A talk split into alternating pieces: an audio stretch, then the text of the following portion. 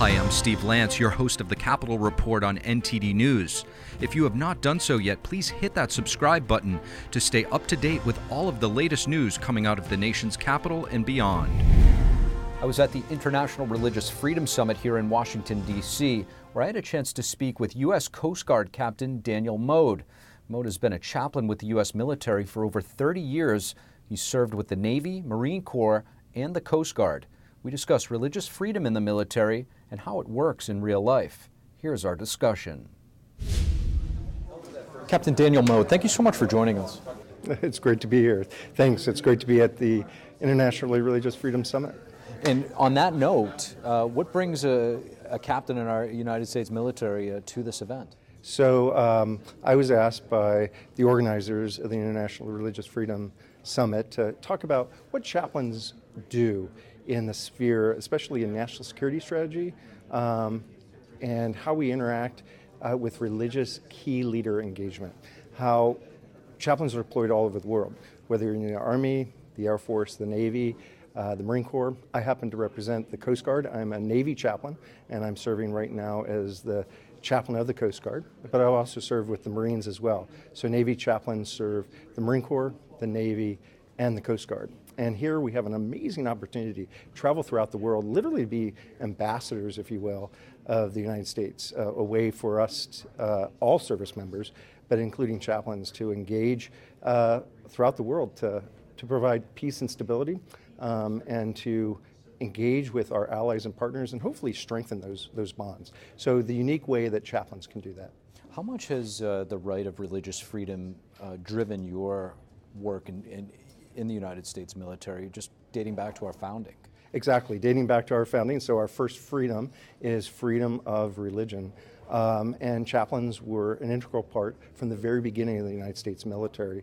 Uh, George Washington saw it in a great need that even if you serve your country uh, in any branch, uh, you're, you're, you're not divorced from your ability to practice your faith.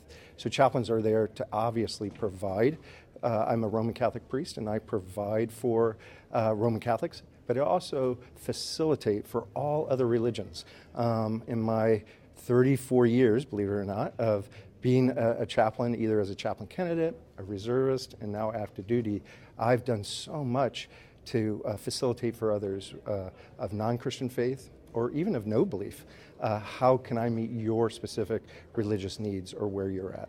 How, as a senior officer in the military, um, you've traveled the world. When you see and look at you know, totalitarian regimes, whether it be China or Iran, how does the way that they uh, treat their people, uh, the level of religious freedom in those countries, allow you to assess them a, from a military standpoint? So I, I, don't get into the political aspects of that. Uh, obviously, we want to build relationships with all countries, uh, and we want to show what we have in the United States, our democratic values, especially our value of freedom of speech, freedom of assembly, freedom of religion, as being a, a core uh, value that uh, I think other people will embrace, and especially in the in the religious freedom aspect, that's where where I play. How important is faith uh, for servicemen and women? Faith is so important for all of us. Obviously, there are people who, who have stronger faith, people who practice a religion, people who don't practice a religion. But everyone is searching for that, that inner uh, spirit, if you will. Um, and we want to be there to, to provide that for them. But also, let's say you don't have um, a spiritual grounding or even a religion that you belong to chaplains are still there for you because one of the other provisions that we do is we care for all. Um, I would say 90% of what I do on a day to day basis, maybe not in my senior role, but throughout being a chaplain, is just caring for the needs of each and every service member. They're coming to me not necessarily for religious needs, but just to talk about an issue in their life, maybe a problem that they've had with a family member, uh, advice and counsel. And we do that with strict confidentiality. 100% confidential. They can t- come to us any day of the week and be able to tell us their story. Uh, and we don't tell that to anybody. Their command, uh, doctors or nurses, it's a free environment for them to be able to unload, to decompress. and hopefully we can get them the help that they, they desire. And on that note, what type of infrastructure or mechanisms, mechanisms are in place within our military uh, to, to offer to folks that are looking to practice their faith in the military? So, well, we, we try to always establish a chapel on a base. Uh, I, I mostly served in the Navy part of my maritime services. I've served at the Coast Guard Academy. I've served now as a chaplain of the Coast Guard, but the vast majority of my time has been with the United States Navy. So I've been on 49 different ships at sea deployed. I've been assigned to two aircraft carriers, the Truman and the George Washington, for extended periods of deployment, and then uh, the flagship of the Seventh Fleet, which is the USS Blue Ridge. On all of those structures, I was able to celebrate religious services, whether they had a chapel or used a space for religious services. So imagine that. Here you're in the middle of the ocean, uh, and a chaplain comes aboard, maybe flies aboard. Uh, we call it the Holy Helo and is able to provide a religious service for you. Myself, I provide a Catholic service, but then I'm there for counsel and guidance. Uh, the Navy is working very hard and diligently right now to put a Navy chaplain on every ship, all of our destroyers, so that there can be an immediate access to a chaplain. Captain Daniel Mode, thank you so much for joining us. Oh, you're welcome. It's great joy.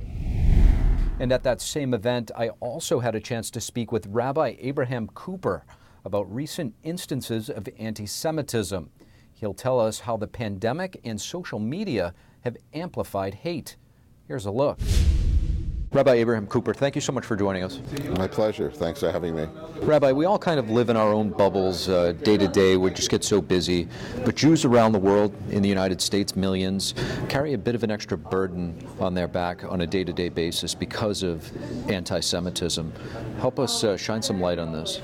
You know, a lot of our neighbors don't realize it, even in places like LA, Chicago, uh, Boston, New York. But it's been a long time uh, but it's been years where almost every synagogue, you have to go through serious security to get in and out because of the targeting of houses of worship. Uh, sc- schools, little kids, all, some places like airport security. So anti-Semitism has been with us for a long time. Well, I think what's happened in the last uh, five, six years, that means even before COVID, but then amplified because of COVID, uh, is uh, more direct attacks against Jews publicly, especially religious Jews, because they're easy targets. They stand out in the crowd. So, a place like New York City, uh, which has the largest Jewish population of any city in the world, is a place now where many people fear just walking to and from synagogue or walking out in the street. Um, and it's interesting, especially in New York, because during COVID, you saw two groups being physically attacked on the streets of New York Jews and Asian Americans because what's the common denominator? 24 7 subculture on social media uh, with uh, lurid conspiracy theories. Uh, you know, when you're looking to blame someone for whatever your, your problems are or society's uh, problems, especially during COVID, social media is something that um, I think is a game changer in terms of targeting of the Jewish community, but also other minorities. And um, especially when you're dealing with young people who have no collective memory, there's no online librarian, there's no filter. So, and you're in the TikTok generation of 30 second sound bites. The, and the virality of it as well. It and, can just reach right. so many people. If there's a violent attack that takes place, let's say in Florida, that's already viral. And of course, it raises the level of anxiety and concern in our community, but also, unfortunately, it serves to inspire others to do copycat stuff. Before uh, internet and social media, there were hate crimes. Somebody hated you or you know would do a swastika on a synagogue, you knew you got hit. But on social media, the victim often doesn't even know they're being targeted. So we're, we're in a whole new uh, you know, territory. And you know, one other thing that we're beginning to show, um, I think, real concern about is uh, artificial intelligence being deployed by Amazon and other economic uh, behemoths. If we ever enter a new domain in our collective lives where Alphabet and Amazon and other mega companies around the world start monetizing hate, we're all in deep, deep trouble. Lastly, Rabbi, I just want to get your uh, your thoughts on um, mainstream government uh, officials. You know, for instance, in the UK and in the United States Congress, um, being accused of anti-Semitic uh, comments. Uh, is this a concern for you? Of course, it's a concern. These are people who are supposed to be representing an objective uh, peace-building effort.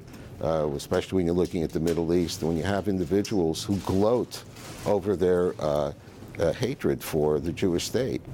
Uh, it's, uh, it's deeply disconcerting, and the message more broadly is there's no price to pay for bigotry if the target is Jews. We're, we're here in Washington. I noticed in the last few days, especially after looks like she may be paying the price for her previous bigotry, Ilhan Omar. You know, when you're in Congress, you're immune. Nobody can sue you for what you say. You have the bully pulpit the only uh, ultimate arbiters about whether you should continue to have it are the voters in your district. Now, uh, she used classic anti Semitic tropes, um, and I'm sure there were many people in the United States who um, were happy that she did so.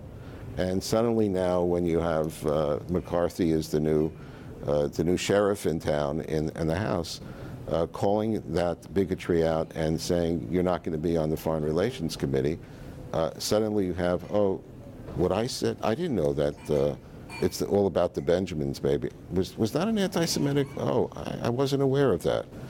Well, do I look like Santa Claus? So, you know, let's talk about plausible deniability here. What should have happened with Ilhan Omar and others is to simply say, I'm reflecting on what I said. I blew it. I own it. And I want to open a new page and a new chapter, not to read a script uh, from someone that's a classic deflection. It's, there's a difference between responsibility and deflection. We need more leaders who show more responsibility. And we also need uh, the legacy media to wake up, and when these things happen, just to call it out for what it is. And you see very often there's a hesitation there. What's going on on campuses in the United States, uh, where it's supposed to be a safe uh, uh, haven for the exchange of ideas and to protect the minorities. Rabbi Abraham Cooper, thank you so much. Thank you. I just want to thank everybody for listening to this episode. If you enjoy our content, please leave us a rating and a review, as it really goes a long way in helping us spread the truth. Until next time, I'm your host, Steve Lance at NTD, and we'll see you soon.